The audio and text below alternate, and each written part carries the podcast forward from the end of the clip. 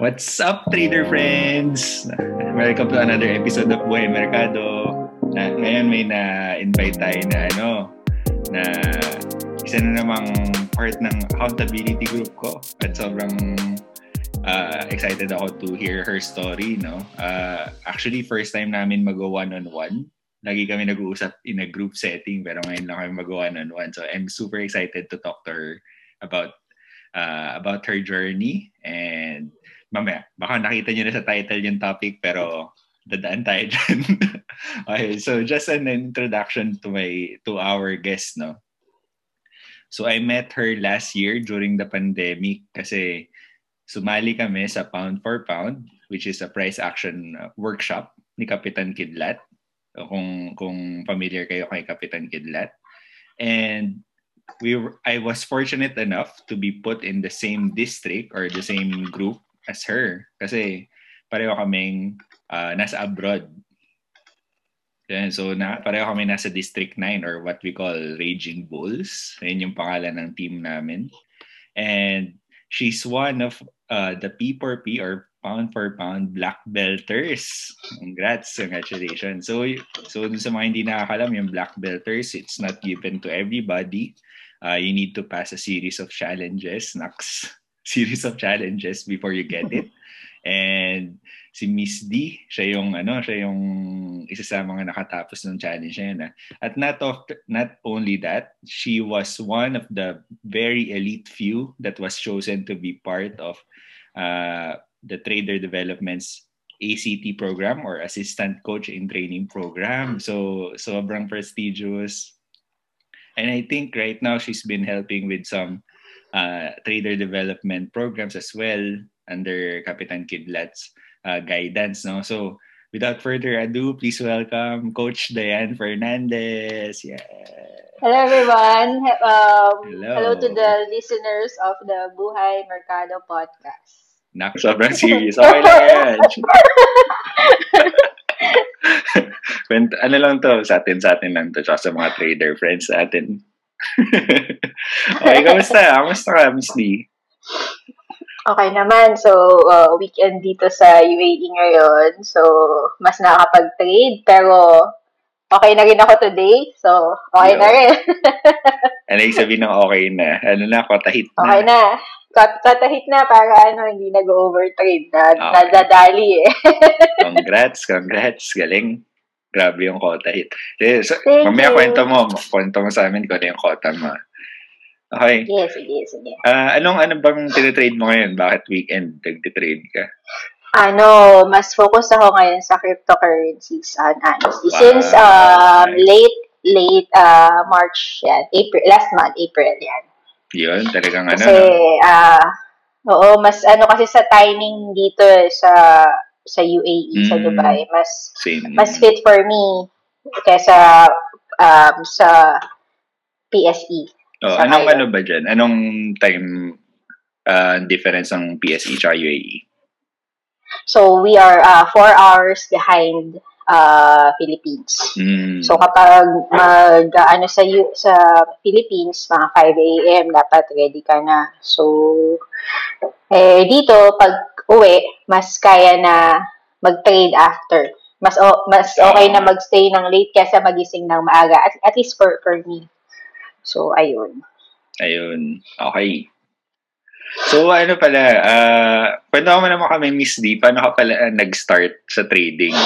nag-start ka ba na trader na kagad or did you follow the usual route na investor muna? Yeah, usual. So, nag-start ako no... So, I got here sa UAE noong 2014.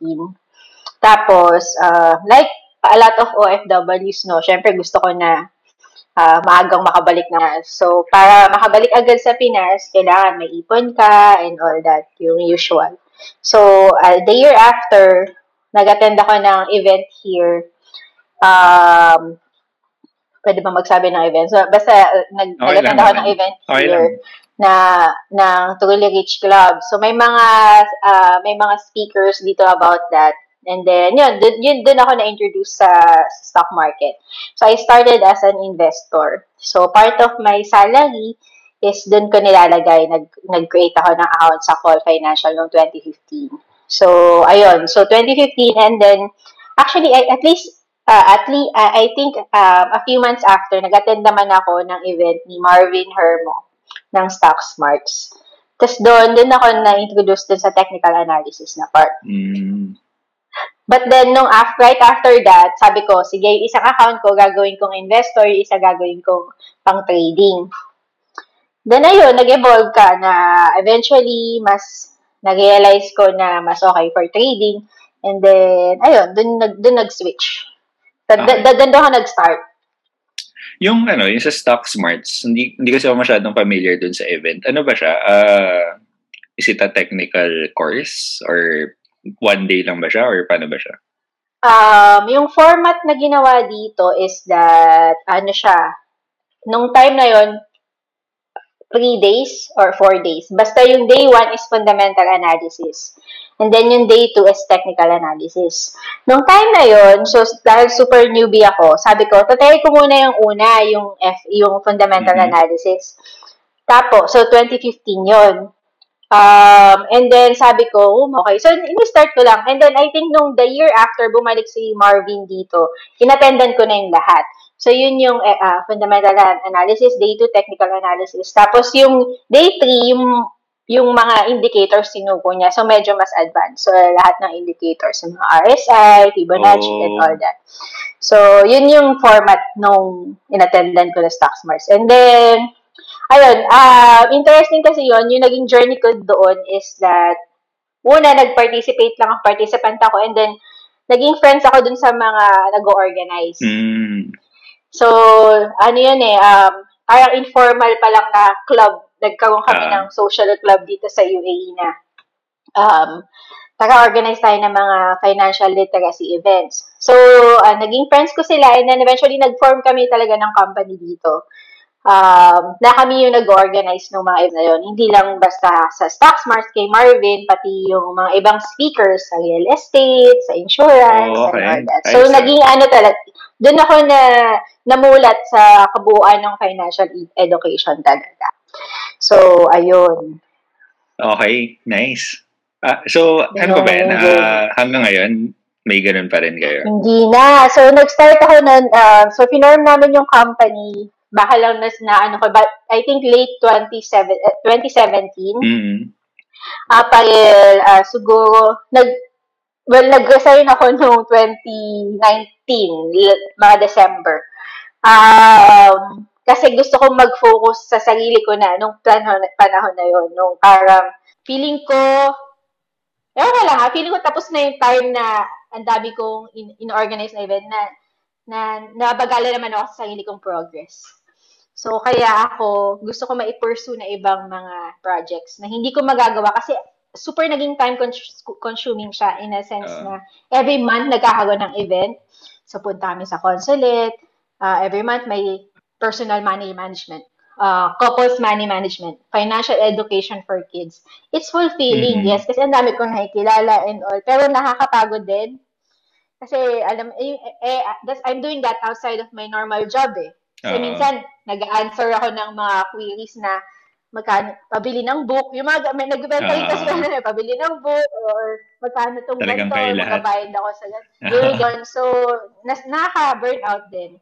So, ayun. Uh, per- per- so, wala na yung company na yun. Tsaka yung mga partners ko din kasi, uh, it's either umuwi na ng Pinas, nag, nagpunta na ibang sa Uh, but in at, at at personal level, marami pa rin naman network na may nagtatanong about something something, nasasagot ko pa din. And, uh, so wala na yung formal company, but uh, kumbaga the advocacy lives on in in other forms ba. Mm.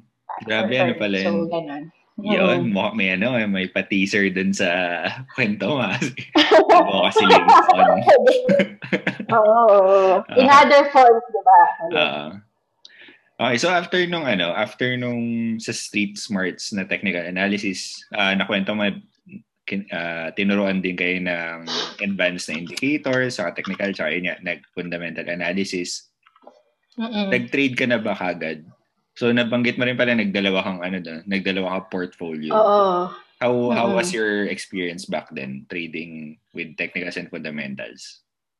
Well, nung start na well, hindi hindi sa investing, hindi ako tumagal enough to reap the benefits of it. Mm. Dumating sa point na nainip ako. Alam mo 'yun, dun, dun lumabas yung personality na ang tagal, ang tagal mag uh, peso cost averaging, ganyan. Uh. Tapos nakikita ko minsan na yung sa investing account ko, mas mabilis, 'di ba? Yung mm. pag-grow. Although mas mabilis din yung pag-draw down.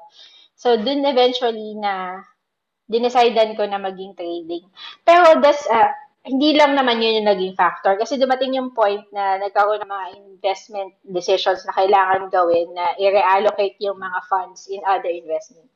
So, nilagay ko kasi siya sa real estate which is technically uh, kumbaga mas slow moving, 'di ba? Mm. So kaya ako rin tinanggal yung sa investing ko para sinabi ko na sige, doon ako sa may high risk which is mm. trading, tapos meron din akong low risk na investment which is real estate. Oh, so ginanon ko na diversify ko that way.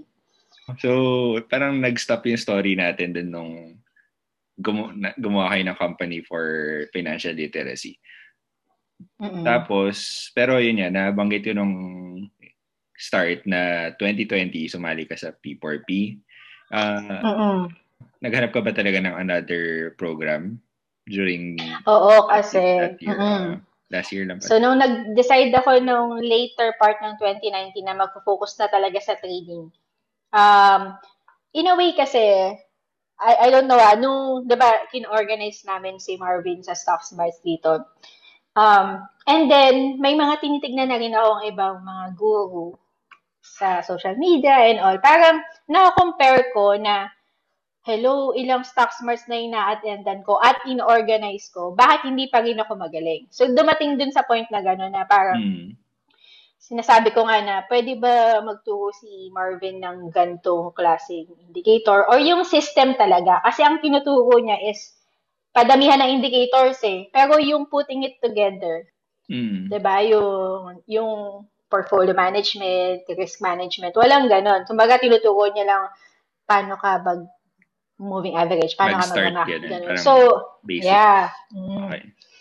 So, kulang. Sabi ko, kaya ako naghanap ng other programs. Mm. So, that's within my timeline naman talaga. Nung, after, nung 2020, sabi ko, I will focus talaga sa trading. So, pero yung P4P, second choice siya. Actually, nung ano siya, uh, March last year, parang ang tagal na yun, nung March ng 2020, uwi dapat ako ng Pinas.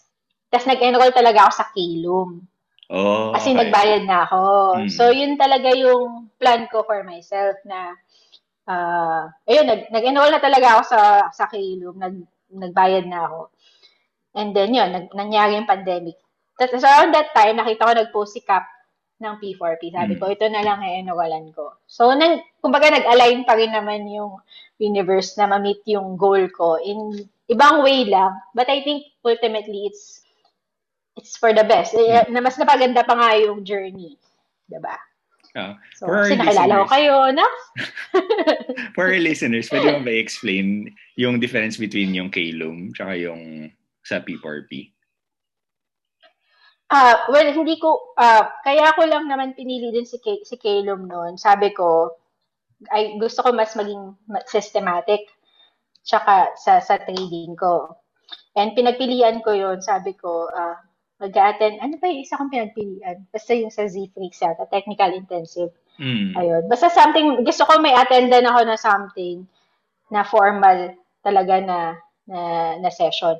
Um, so, Kalum yun. Uh, I think sa K, hindi ko, wala akong masyadong alam, hindi ko pa makakompare sa kanya. Pero, pero I think ang sa Kalum is more on formal at training you to be a parang prop trader. Uh-huh. Talaga. So, ayun. I don't know, maybe someday makakompare ko pag nag-attend ako ng formal uh, session sa kanila. So, But so far, mm-mm. So, correct me if I'm wrong. So, yung sa Kalum kasi, so yung for our listeners, if you're not familiar with Kalum, so they're as uh, ano ba sila school? School for School, uh, oo, uh, ng nila ng mga may-ari ng Call ng Financial. Call Financial. So, so, it's a school mm-hmm. teaching aspiring traders. Pwede ka mag-enroll Then, alam ko maraming ano, di ba? Maraming choices ng course. So, merong parang Mm-mm. one month, one month lang ba? Or just merong three months, merong days lang din. Tapos ano siya, classroom Mm-mm. session, di ba? Kailangan nandun ka. Yes, oo. And then, I'm not sure if this is still true, pero may nagkwento sa akin na if if you pass their test or if you pass the course, then you um, show them results, pwede ka nila i-hire as prop trader after under COL Financial. So, yun yung Caleb Mhm. Institute. If you're, ano, so for our listeners.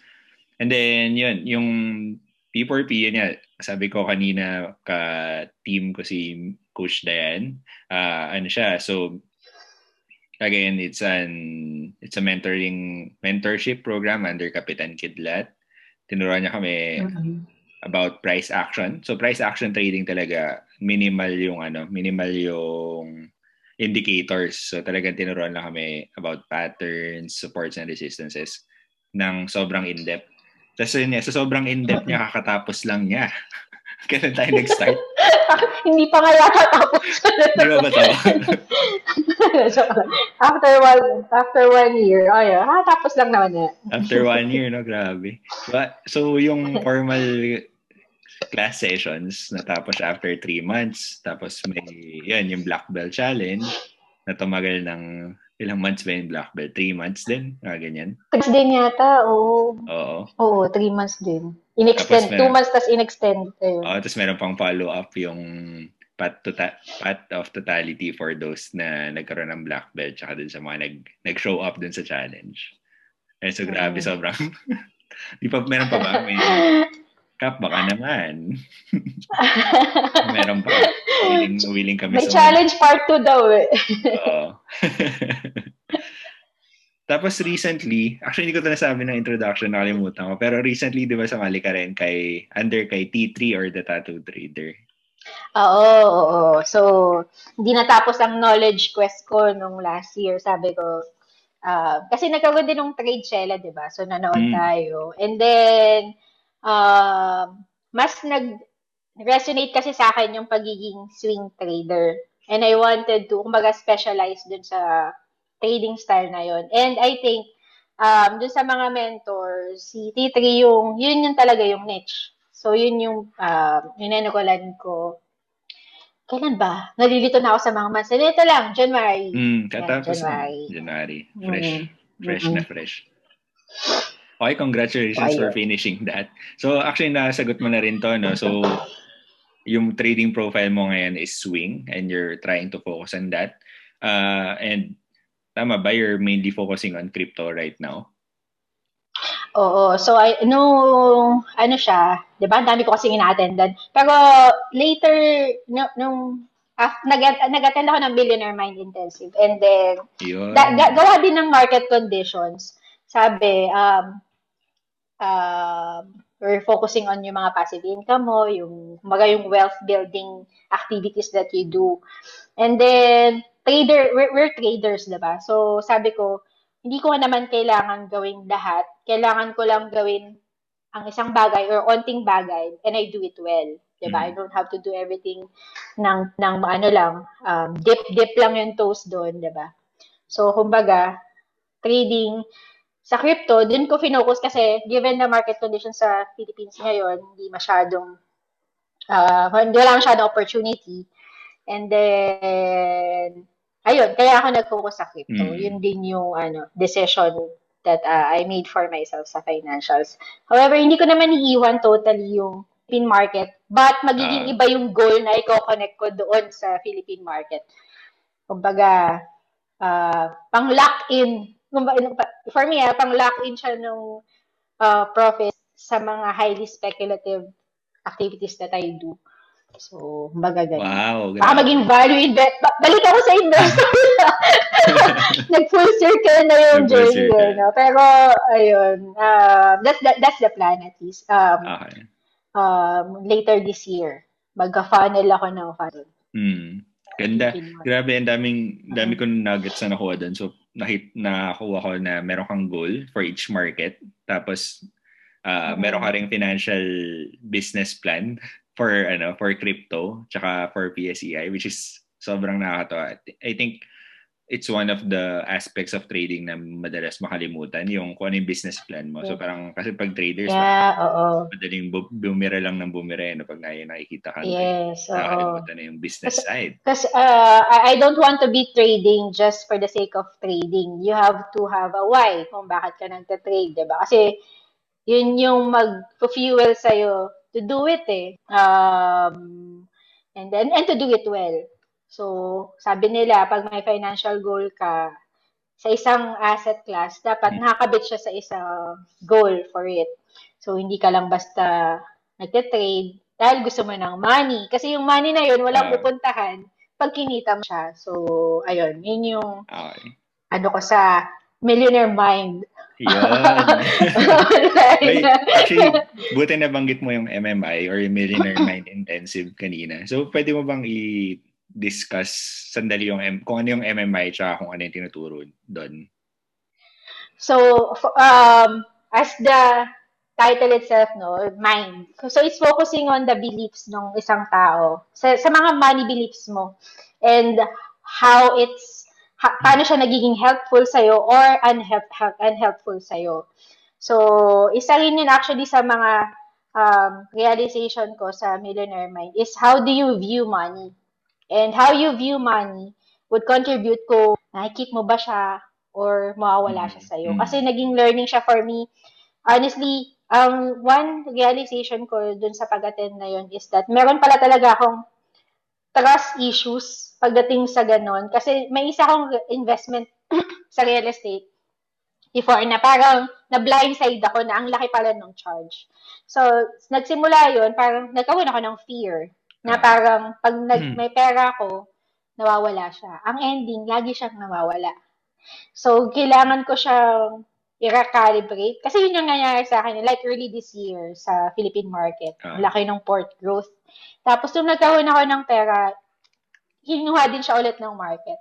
Hmm. So, yung may ganong ano, kasi yung may belief ako na mawawala siya. Nawawala nga siya. Ah, So, after nun, I really tried, and ngayon, consciously ko pa rin na rene-recalibrate yung mind ko na money is good, money, wi- uh, I, I am deserving. Yun yung number one eh. Parang minsan feeling mo hindi ka deserve, kaya rin nawawala sa'yo pag meron ka na. So, I earned this, I deserve this money, I will spend this money, I will enjoy this money. So, Millionaire Mind is really focusing on how you view money and then um, kumbaga, being conscious kung paano mo siya, um, ano ba, thoughts leads to Mm. feelings, feelings leads to action, and leads to your results. So, yun. focus on the thoughts that you have. So, Nahype yun ako. yung, kumbaga, summary nun. Nahype ako sa MMI. Alam mo yan ang isang, isang ah, program na hindi ko pa na-attendan. Kasi gusto ko siya attendan sa Hmm. Pilipinas. Para, alam mo, parang mas masaya Oo. kasi. Pag, I mean, yun, tapos ito naman, MMI online, hindi ako naka-attend yung sa Philippine time. Dahil sa ano naman, sa time difference naman, gabi. Gabi Oo, naman. oo. So, ay, nako, sana, sana maka-attend ako next. Oh, I mean, I mean, ano, kung isipin mo parang siyang cheesy, pero if you naging obedient ka, di ba tinuturo ni Cap sa atin yan, naging Ah. obedient ka dun sa process, and you, dun mo mag-reap talaga yung benefits of it. And then, yun nga, parang, it's a reminder, kasi ako, yun, sabi ko sa'yo kanina, ang dami ko na namin kinokonduct na fin- Finlit Mm. programs dito sa UAE, di ba? Pero, I'm surprised na ngayon lang nagkaroon nung, ano mo yun, na light bulb moment na yun na, Hmm. um, ganun nga pala talaga, 'di ba? And Ganun. then, Ganun ka-special ang MMA. oh, yeah, and o- online na yun ha. So, talagang ano, um, I recommend it talaga sa sa mga traders lalo na kasi uh, it will give you direction ba? Tapos Ano, to, no? paano mo ma-manage yung money? Once a year lang to, no? So, next year pa yung next. Siguro. Uh, unless mag-ano sila ng isa pa ulit later this year. Pero kasi yung, so parang ganun yung nagiging trend eh. Ah, Mali mo, may ko- magkaroon ng live event dyan ulit next year. Wala na kayong mask, di ba? wala na, hindi na kailangan. O, di ba? Ah. Kayo pa na unang walang mask. okay. ah. Okay, thank you for sharing yung sa MMI. No? So, Oo. ah, ngayon balik ko lang dun sa, ano, sa story mo ulit. So, So you have, na kwento mo, recap ko lang, meron kang, meron kang full-time work. Dati meron ka pa nung side work na medyo full-time din. kasi sobrang busy Oo, din. oo, oo. Tapos ngayon, you're currently trading din cryptocurrency and looking to trade PSEI pag nagkaroon ng opportunities. So, how do you handle it all? So, nabanggit mo nga, meron kang time difference, then meron kang full-time work. Pa- paano mo siya, paano siya minamanage? Uh, it's a work in progress. Ay, ay, ay, ay, nung nag-start ako sa crypto, alam mo yung ano, burned out kasi para 24/7. Tapos parang okay, gawin mo hanggang midnight. Tapos gusto mo rin i-catch yung morning morning yung session ng ng 8 a.m. sa Pinas and all. Uh, but it's it's a work in progress but uh, actually it's a win for me this week kasi instead of chasing big wins, nag, nag-set ako ng talagang realistic expectation sa sarili ko. Na, na, na, na-realize ko kasi no, nung pinapagod ko yung sarili ko, ang pangit ng mm. results. So, I have to manage it well kasi hindi ako nakapag-exercise, hindi ako nakapagbasa ng libro, kahit movie, alam mo yon parang ano, parang dineprive ko na yung sarili ko ng lahat ng pwedeng gawing na ibang bagay. So how I manage it is that um, I try to set limits sa sarili ko na okay, parang ngayon, sabi ko sa iyo kanina, 'di ba? Okay, okay na ako today. So pwede na ako, mm-hmm. I can do something else. Um, and then so talagang ano, focus on uh, marginal gains, kumbaga 'di ba yung baby steps each day. Oh, so kung trader ka, mag-trade ka today. Pero reader ka din empty person ka din. So, kailangan may, may maliliit na bagay kang gawin na kino-contribute dun sa something na kailangan mong, na personality mo. Uh, Kasi, ganda. yun nga, sabi ko, ano, parang, um, sabi ko, di ba sa inyo, um, aim to trade until you no longer need to trade. Uh, Kasi ayoko naman na parang trader ka pero yun nga lang ang ginagawa mo talaga hindi mo ini-enjoy yung life mo. So, yun yung ano, parang sinasabi ko na, ito na yung lifestyle na gusto kong gawin, pero hindi ito yung life ko.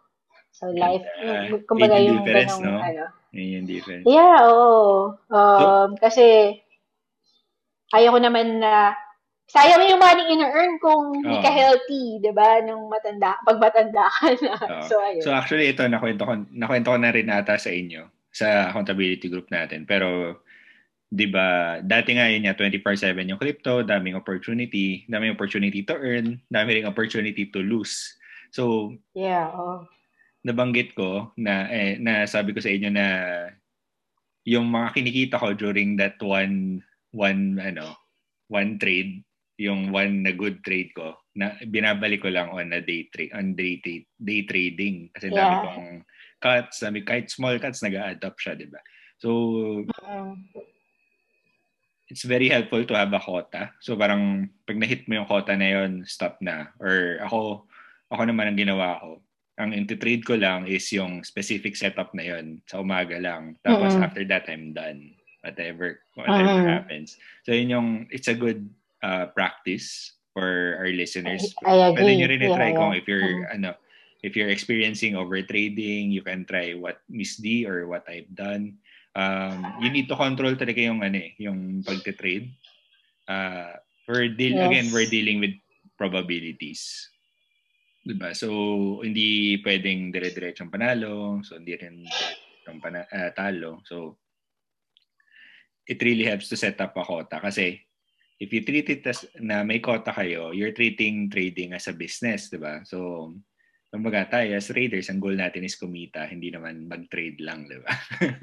Mm-hmm. Exactly, exactly. Oo, oo. Uh, so, ano We learned that the hard way. Uh, oo. Pero yun nga, parang discipline talaga uh, is is key. Oh, learn, eh. learn from our ano, from our experience. Yeah. Pa- 'Di ba? Pagod ka na, stress ka na, tapos na, na-lose mo pa lahat ng kinita mo nung araw na, pa, tapos uh, magigigil ka lalo. Uh, so, nabuka. Hindi hindi pa nga kinabukasan, eh. gagawin mo agad ulit. Mag-revenge mm. trade ka. So, ayun. Ang sa akin, ang pinaka-bad trip yung sa market. kumita ka na. Tapos, pag tulog mo, talo ka pa. diba? Yeah. Tapos sasabihin mo, nagkota ka. da- Hmm. sabi mo, ano, sabi ko na nga ba, dapat di na ako nag-trade eh. Alam mo Oo. yun, yung pain ng regret. Hmm. So, Yeah, ayun. Huwag masakit natin eh. gagawin yun. so, ano pala yung, kanina may nabanggit ka na kota. Pwede mo ba i-share sa amin kung ano yung kota mo? So, recently nga lang ako ulit nag-restart. And then, lagi na lang restart, di ba? Pero, last weekend kasi yung medyo painful na sabi ko, ang laki na nung naging jump ng equity, tas ibinalik ko pa lahat. Hmm. So, nung Sunday, so today is uh, Friday, no? Nung Sunday, talagang pinilit ko na hindi mag-trade. As in, ano siya, um, mag-cut talaga. And milestone na siya for me, Jermin, kasi talagang, uh, diba Sunday yon Friday, Saturday, ano yun eh, may, may, may seminar ako in attendance Friday, Saturday. Pinilit ko pa talaga mag-trade. Kahit nung pagising ko ng Friday, sabi ko, hindi ako mag-trade today kasi may seminar. Mag-trade ako. Lose. Losing day. Saturday, sabi ko, ayan, heart, may heartbreak, di ba, ng Friday. Sabi ko, Mm. sige, bukas talaga hindi na ako mag-trade. Saturday yun. Ah. Nag-trade pa din ako. Hmm. Lose ulit. Alam mo yon kailangan masaktan ka talaga muna Ah. bago mo mag, di ba? Kulit mo ah, makulit ka. Bago- Hmm. Sabi ko, oh, sige, no, Sunday. Good thing is, um, Sunday, may pasok kasi kami na, Sunday to Thursday kasi yung weekday, work week eh. So, Sunday, wala. So, talagang, in-uninstall ko yung Binance app sa phone ko. Ah, Diba? Tapos, wala talaga. Yun, um, kinontribute ko talaga sa habit na make it difficult, diba? Yun yung sabi nila. So, tinanggal ko talaga yung Binance app. So, hindi talaga buong Sunday.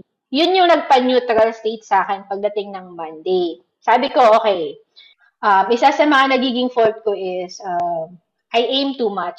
Alam mo yung from zero, gusto mo na agad maging one, maging five, imbes Mm. na zero to one. hmm. So, sabi ko, okay. Um, ang, talaga kasi yung equity ko parang naging, alam mo yung boom bust. Halos, hap, halos triple, tapos biglang babalik. Yan, ganyan. So, instead of aiming 0 to 5, aim from 0 to 1. So, sabi ko, okay, 2% port growth this week, every day. Pagka na 2% mo, maliit lang yan talaga sa crypto, ah. Relatively Ah. maliit lang siya. Pero okay lang. Sabi ko, sige. Kasi na-train ko yung mind ko, yung, yung, yung wirings ng brain ko. Gusto ko siyang maging ganon.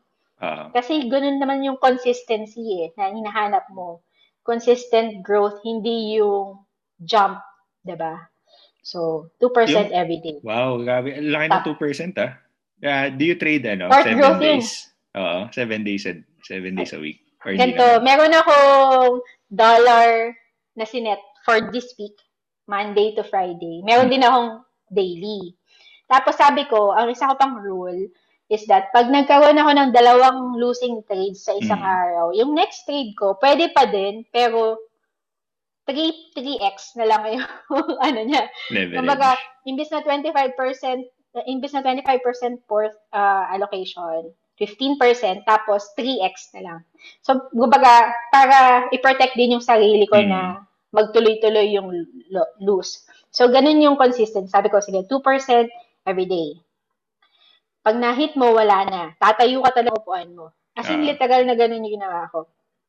Plus, isa pang hack na ginawa ko actually. Medyo naging creative ako. Bumili ako ng ano, bumili ako ng ukulele. Sige, go. Ano yun? Kwento mo, kwento mo. Bumili ako ng, bumili ako ng ukulele. Sabi ko, I need to do something that will take my mind off trading. Mm. Na, alam mo yon na it will keep me, ma- challenge ako. Eh, wala akong musical talent ever. Ah. wala sa family namin ganun. Oh, Bumili ako ng ukulele. Wala talaga. Bumili ako ng ukulele and ah, sabi ko, mag-aaral ako ng ukulele. So, alam mo siya, alam mo yun, may, isa, may something akong ginagawa na Ah. pagkatayo ko ng trading desk ko, mag-aaral ako ng ukulele. yung, ano, Nakasara na. natatanggal yung mindset mo sa, sa yung mind mo sa trading, no? Yeah, oo. So, that's actually one of the winnings I have this week kasi naging consistent. And uh, by as a miracle, wala akong losing day simula ng Monday. Yo. may nagkaroon ng ano, 'di ba? So, super thankful ako kasi parang okay. Tapos may syempre may little voices pa din na sasabi, mag-trade ka pa, mag-trade ka pa, winning streak ka. Pero hindi, wala na talaga.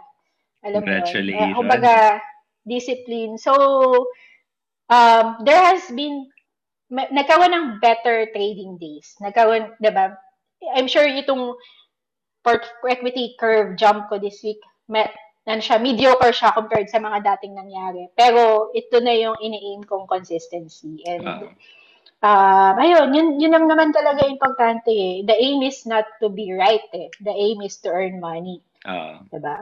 So, yung, ayun. Yung 2% parang maliit siya, pero sabi ng research team natin, yung 2% daw, pag kinampag mo ng 365 days, it's uh, yes. abot siya ng 600,000% go- growth. pag nag-reinvest. Yeah, oh. Kasi ang ini ah. kasi Exactly. Kasi may time na nakaka-trade ako ng isa lang tapos ang laki ng jump. Pero bumabalik. So, uh, so hindi ko na ini-aim yun sa ngayon. Yung equity curve jump na nangyari sa akin dati, ang ini- uh, ini-aim ko na lang is, I keep this consistency regardless na, para, ano mo yun, and keep losses small. Yun. Oh, wow. So, ayun. Yun yung learning ko this week, parang building lagi natin sinasabi kasi na importante yung process over profits, pero do we really live that, di ba? And, okay. Ganda, ganda. Go. And tsaka, tsaka ba, coach, trading coach, I, I I'd like to believe. I, I I am a trading coach, 'di ba? Mm. Parang ayoko na maging hypocrite na sabihin na hindi ko na experience yung ganong mga uh, mistakes and all. But I want to overcome them. I want to be able to overcome them para matulungan ko yung mga ibang traders na alam ko normal naman na nangyayari to eh. Mm. 'Di ba? Grabe, sa para akong, traders. para akong nagpa, ano, nagpa-coaching ah. thank you. Thank you, Miss D, for that. Sobrang, ano, sobrang so, juicy doon. Uh, thank you na din. Thank you for the segue, ah. So, yung last mo about being a coach. Actually, yung next question ko. oh, di ba? Pinapanilig ko. thank you, thank you. So, paano, ano, paano pala, paano ka pala nag-start on being an ACT? And what's an ACT? So, um, ACT is assistant coaches in tra- tra- uh, in training. Mm-hmm. Um, so after nung P4P, nag naglabas kasi ng invitation si Cap na sino yung gusto maging trading may sa akin kasi may mga trading coaches na sa trader development, 'di ba? Um sino yung gusto maging trading coach. And ako, uh, being an HR person, and be, di ba, alam mo yung, sinakunento ko na yung background ko kanina na nagkakanda kami ng mga events. Gusto ko yung idea na helping people. Uh, kumbaga, enabling them na ma-achieve yung, di ba, cheesy, pero enabling them to achieve yung highest potential that they can do in terms of trading. So, nag-sign, uh, nag, uh, nag, I express my interest. So, hindi, um, and then, bawat isang district sa atin, so, 10 districts yun, no? Uh, nag-submit ng names, di ba, kay yes. CAP. And then, may mga pinili. So, hindi uh, lahat nung nag-ano, uh, pinili. Oh, guys, sa district ako. natin. Nag-submit ako, hindi ako pinili. Ay, oo nga. Uh, okay lang, go, go. So, ayun. So, ayun, sa district natin, tatlo tayo yung pinili. Si ako, si Sir Donnie, tsaka si Sir Charles. But anyway, uh, ayun, so lahat ng districts represented. And then, nag-start siya last year. And it wasn't easy ah, yung challenges na hmm. pinagawa ni Cap. so, unti-unting, nag-start kami 13. Pinaalala ko pa yung 13. Uh, ah. Tapos ngayon, ilan na lang kami? 10? 10? Hindi, ah, 13 minus 5. 8. 8. So, ayun, unti na lang. Basta, more, the, uh, third, a third na yung nawala. Hmm. Dun sa ano. Kasi, una, kasi parang naging, talagang ano siya eh, uh, there were challenges na hiningi na mag-coach ka ng ganito kadaming tao on a certain period of time. Uh, Gumawa ka ng module at i-conduct mo sa P4P. Mag-invite ka ng mga tao to attend yung Stock Market 101. Ayan. Um, gumawa ka ng book review. Ayun. May ganun pa. Hmm. So, dalawang round ng challenges yun um, starting last year. And then, ayun, so part yun ng training. Kaya assistant coaches in training. So, as, aside from that, syempre, kino-coach kami ni Cap on how to do coaching, diba? Mm. How do you ha- um, do coaching sessions and all. Okay. So, um, ang pinakahuling ginawa is nagkaroon kasi ng Trading Launchpad, which is another program ng trader development. And then, um, kinuha kami na coaches doon. So, nag-coach kami ng mga participants and then, ginaid namin yung mga uh, participants basically. Okay. So, so yung, ano pala, yung, yung challenges, tapos na ba or ongoing hmm. ba siya? Um, tapos na. So, walang challenges sa ngayon. As of now, kakatapos lang kasi yung nung class sa Trading okay. Launchpad. So, sa ngayon, ang challenge is uh, to grow your portfolio. so, kasi chine-check kasi ni Cap yung ano eh, yung mga portfolio growth type. Mm. So kanina nabanggit mo na ano, kinuha kayong coach for Trading Launchpad, which is by the way for our baka meron tayong listeners na ano pa lang, starting out pa lang sa stock market. Yung Trading Launchpad ng Trader Development, it's a program specifically designed for ano for aspiring traders or those na dipping their toes pa lang in the stock market. Correct me if I'm wrong, Miss D. Tama, oo. This is totally for for beginners talaga. And in, and it's actually alam mo naman yung caliber ni Cap sa paggawa ng mga modules, uh, 'di ba? It's the it's a perfect session for beginners kasi hindi lang basta tinuturo where to buy and when to sell um, Cap is big on intangibles and on trading oh, psychology. Grabe. And it's a big, uh, kumbaga, it, talagang yung, ano yung binubudol ka na, to be the right trader talaga. Uh, Kasi yung mindset mo yung inaayos. So, yung gano'n. Binubudol talaga. binubudol talaga. uh, kumbaga, yung context ng budol is, ano ba, parang minomold ka to yes, be, to parang, be, uh, oo, minomold ka. Para to think like a successful trader. Uh, to be, uh, exactly, oo, yun. Ito doon sa mood. okay. para may, emp- may emphasis, di ba? Oh, para, para, para ma-shock yung mga listeners. Ha? Ano daw? Budol? Budol-budol. okay. So ano, uh, kanina, so nabanggit mo nga, nag-coach ka for Trading Launchpad. What, what does it mean to be a coach? Or ano ba talagang ginagawa ng isang trading coach? So, a trading coach is basically someone that will guide trader in building the good habits. Um, magkaroon sila ng increased self-awareness. Ito yung sarili kong definition na magkaroon mm. ng increased self-awareness sa sarili nila, how they do things, how they think about things. And then basically um, uh, wiring them, guiding them to be yung makilala yung sarili nila, uh-huh. maging align sila sa sarili nilang goals, and then perform to the best of their abilities. So, ayun, yun for me ang definition ng trading coach. Oh, tapos naalala ko dati nakailang trading, na, nakailang coaching din ako with you, no? Tapos, uh, before, before we start, pinapapili mo kami ng parang topic kung business business related ba siya or intangibles yes oo so it's not just ano, yes. not just technicals but also yung business side and yung uh, self self mastery self mastery side, side oo Oo, kasi yun yung, kumbaga, um, structure ng, tra- pag, ng pagiging trading coach under trading develop, trader development is that kailangan i-identify ano yung one thing na challenge nung trade, nung coach, nung trader.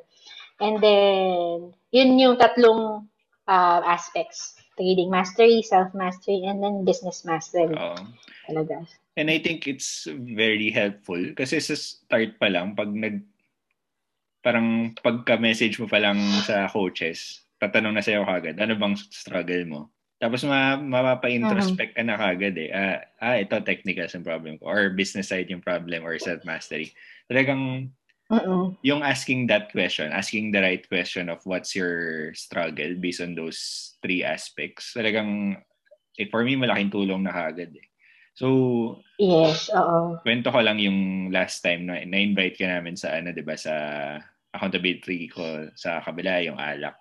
So sobrang uh-uh sobrang mind blown kami actually after na alam mo yun, minsan niya nandun, nandun na yung sagot within the group. Parang yes. yung trading coaches, it really helps na mag-facilitate tsaka to pull out the answers na alam mo naman eh. Minsan exactly.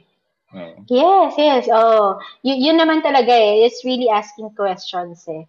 And then, drawing yung brilliance, lalo na pag group coaching, yung brilliance ng group, yung wisdom mm. ng group. And then, kumbaga, um, alam na ng mga, alam na nila eh kung ano talaga yung solution. It's just a matter of accepting and then drawing it out and then putting it into action. Kumbaga.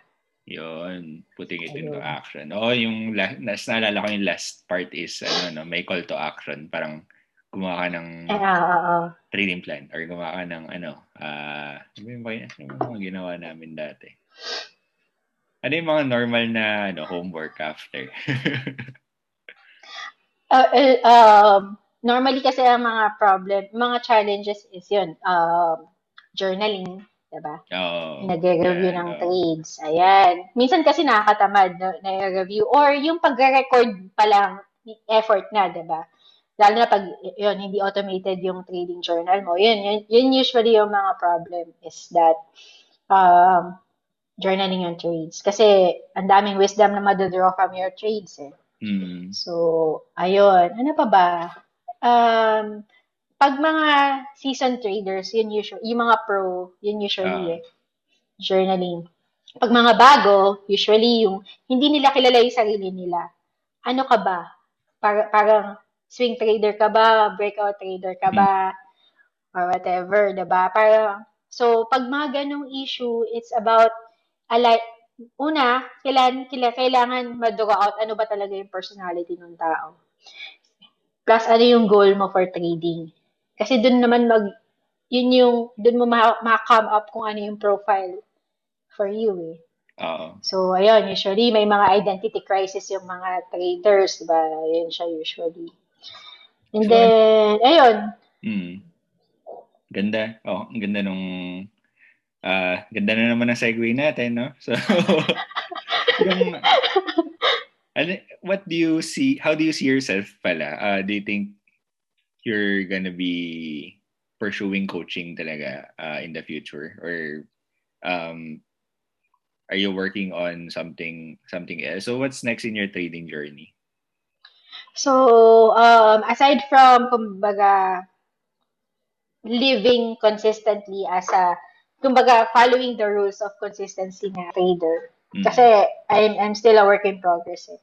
Um, I see myself coaching kasi it's one of um one one uh one of the things that really bring me kumbaga satisfaction yung feeling na I don't know it's priceless eh pag nakikita mo yung mga tao na may aha moment mm. yeah pag may aha moment siya and then um nakikita niya talaga, nakikita mo nagpo-progress.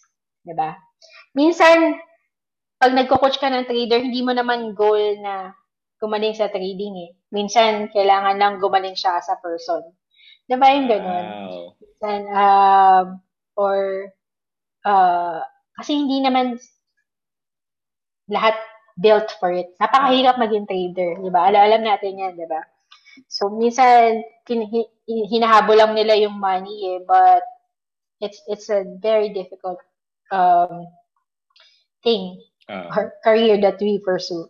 So I, I see myself still still trading, still um, learning, mm-hmm. and then uh, uh, ayun, yun, yun lang naman. Sabi ko nga, isa yun sa mga ano eh, lessons dun sa MMI or nitong last lang na session ay natin. Parang, if you are free to be yourself, what will you be?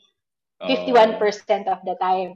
Actually, alam mo, um, una coach yung naisip ko. Mm-hmm. Tapos trader.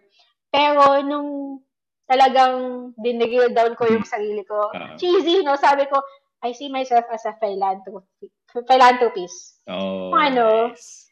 Diba? Yung helping people. Pero, mangyayari lang yun pag magaling akong trader. Eh. Oh, Alam mo yun? Tapos, so kailangan ko pa rin siya talagang gawin. And hindi ko siya, hindi dahil kailangan kasi gusto ko rin siyang gawin. Uh, yung And then coaching on the side. Diba? Yung money kasi siya yung nag-enable ng kung ano yung gusto natin. Yes, oo. So, yun yan, sabi ko, lagi ko rin sinasabi to na yung money na binibring out ng trading, it's not the goal. So, hindi, hindi mo end goal yung money, which is natutunan natin kay Cap eh, ang goal yeah, mo, the goal before the goal, yun yung sinasabi niya. No? Okay, sorry, continue. I, cut, I cut you off. Yung sa trade, eh, sa coaching. Hindi, okay lang. So, so ayun, yun, yun talaga yung end, di ba? Sabi nila self-actualization. It's not selfish eh, kasi paano ka makatulong sa ibang tao kung mm. Hindi mo alam or wala kang capability to do it. So, yeah, I see myself still doing this, still supporting traders in any way I can, educating people sa financial education, um, uh. um, helping preserve the environment. Sinulat ko talaga yun, nice, ah. nice. Yung ano, yung pag-help sa mga polar mm. bears and all that. Yeah. Hindi, gusto, eh, I don't know why, tagal ko nang gusto yun. Basta ayun yung, ayun, okay. environmental aspect. Oh, that, I'm rooting for you. Sobrang gusto ko yung mga ganyang goal. Yung parang tingin ng mga tao, absurd. Yung parang, pa, ano yeah, ba yung goal, philanthropy, tsaka ano, tsaka, pero, pero wala, yun yung trip namin eh. ako din actually ang... Bakit ba? uh, ang gusto ko rin gawin is to be, well, number one, yung selfish, tumira sa beach. Tapos, Diba? Yes, yung pangalawa is ano, uh, philanthropy din pero ano naman, focusing on child literacy. So yun yung gusto ko gawin in the future. Oh, 'di ba? Ang ganda. Mm. Education. So sana, Miss Market, bigyan mo kami ng ano, ng Yeah, i-manifest natin 'yan. ng Oo, means totoo. to finish our goals. Okay. So, yes. as we're nearing the last part of our journey, of our, ano, of our interview, uh, Mm-hmm. Meron akong surprise question. Ready ka Oh na? my gosh. ah, sige, go. Okay. Surprise question is, anong watch list mo? Naku, umiinom pa. Muntik, muntik ko na ba mabuga? watch, watch list? Yun nga, eh, wala nga ako sa PSE ngayon, di ba? Natatawa nga ako dun sa nagtatanong na trade nyo ba to? Eh, multi-year high. Honestly, hindi ko siya, Local ba yan? Talagang wala. Hindi, kahit ano. All honesty, kahit crypto. Or... Pero sa crypto, yun nga, kasara ko lang ng, na, ng Binance ko kanina, no? So, wala. Actually, eh, I don't know, nag-watchlist ka ba ng formal sa sa crypto? Kasi talagang actives yung tinetrade Tinatrade ko eh. Good, good, good question. So actually, may nag-PM sa akin sa Buhay Merkado na ano, na page. Thank you for your PM. Kung si, eh, hindi ko na sabihin yung name. Pero sabi niya, ano, uh-huh. sir, binalik niya sa akin yung surprise question. Sabi niya, sir, anong watch list mo? Sabi ko, ah, day trader kasi ako, so wala akong watch list. yeah, yun pala ang official na sagot sa mga, oh, uh, day trader, wala. Uh. So, same tayo ng ano, no? Same tayo ng sagot. So, kasi as a day trader sa crypto, uh, ito rin yung sagot ko dun sa nag-message. Pag ano, hmm. pag nandun na yung time ko, time ko to trade, titingnan ko yung top gainer, top loser, maghahanap ako ng structure, tsaka ako siya ito-trade. So, yun yung yun yeah. yung process ko. So, wala talaga akong, ano, wala talaga akong watch list. Hindi ko, hindi ko siya pinagdadamot. wala talaga. wala talaga. Kasi nandun na yung volatility sa mga nandun eh, sa mga actives, gainers, uh, and losers. Nandun na, nandun na eh. So, kinakat niya na yun. So, mas efficient. Hindi naman sa ano sa TSE, no? Pero yun, isa yun yung sa efficiency na gina, pinaprovide ng crypto. true, true, true, true. Okay, ano, thank you. Thank you for that. Hey! Thank you for that answer. Uh, so ano na lang, no? Um, do you have any final words for our listeners? Lalo na yung mga ano, aspiring traders na uh, might be interested na magpa-coach or or mag-start pa lang sa stock market or kuwari OFW sila na hindi nila alam kung paano mag-start sa PSEI ano ba? Siguro kung meron man akong parting, parting words talaga. No? Hmm. Um, although sinabi ko kanina na trading is one of the most difficult thing that you can do in your life. Um, pero kahit difficult siya, it's one of the most rewarding in a sense that um, all the learnings I had the past years of my life, hindi ko siya mag-realize or magiging magka-come into fruition if I didn't start mm. trading. Kasi mm. I, I learned more about myself. I learned um, to appreciate yung mga ugly parts ng personality ko and to appreciate it and deal with it. And um, if um, at, at the expense of money, of course, but it's also rewarding. So, just the fact that it's difficult doesn't mean that you cannot attempt to do it.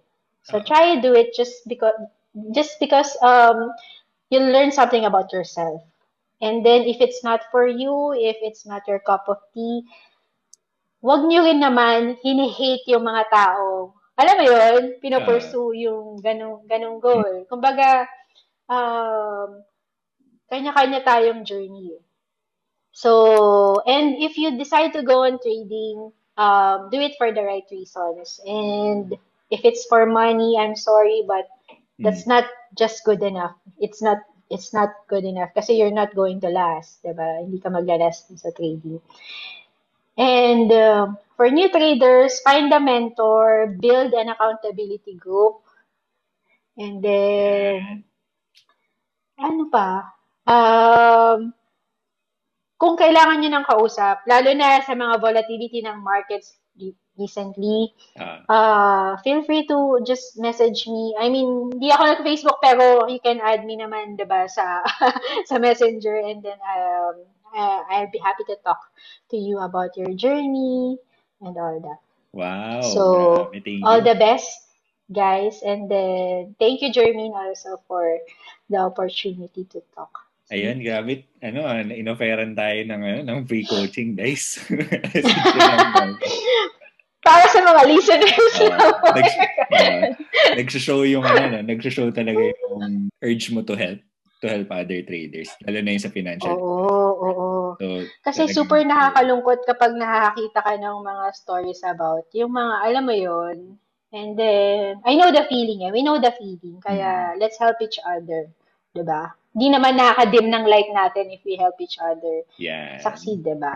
Oo. So, ayun. Okay, okay.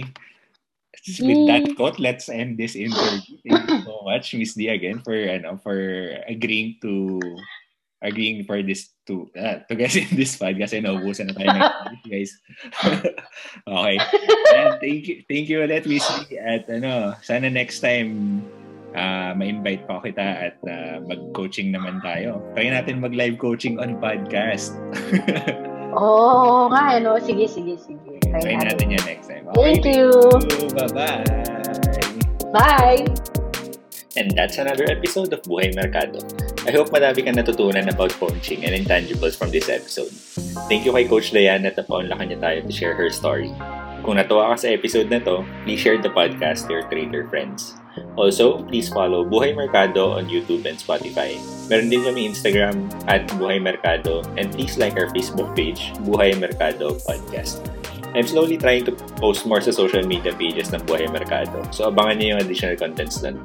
Thank you at kita-kits sa next episode. Bye-bye!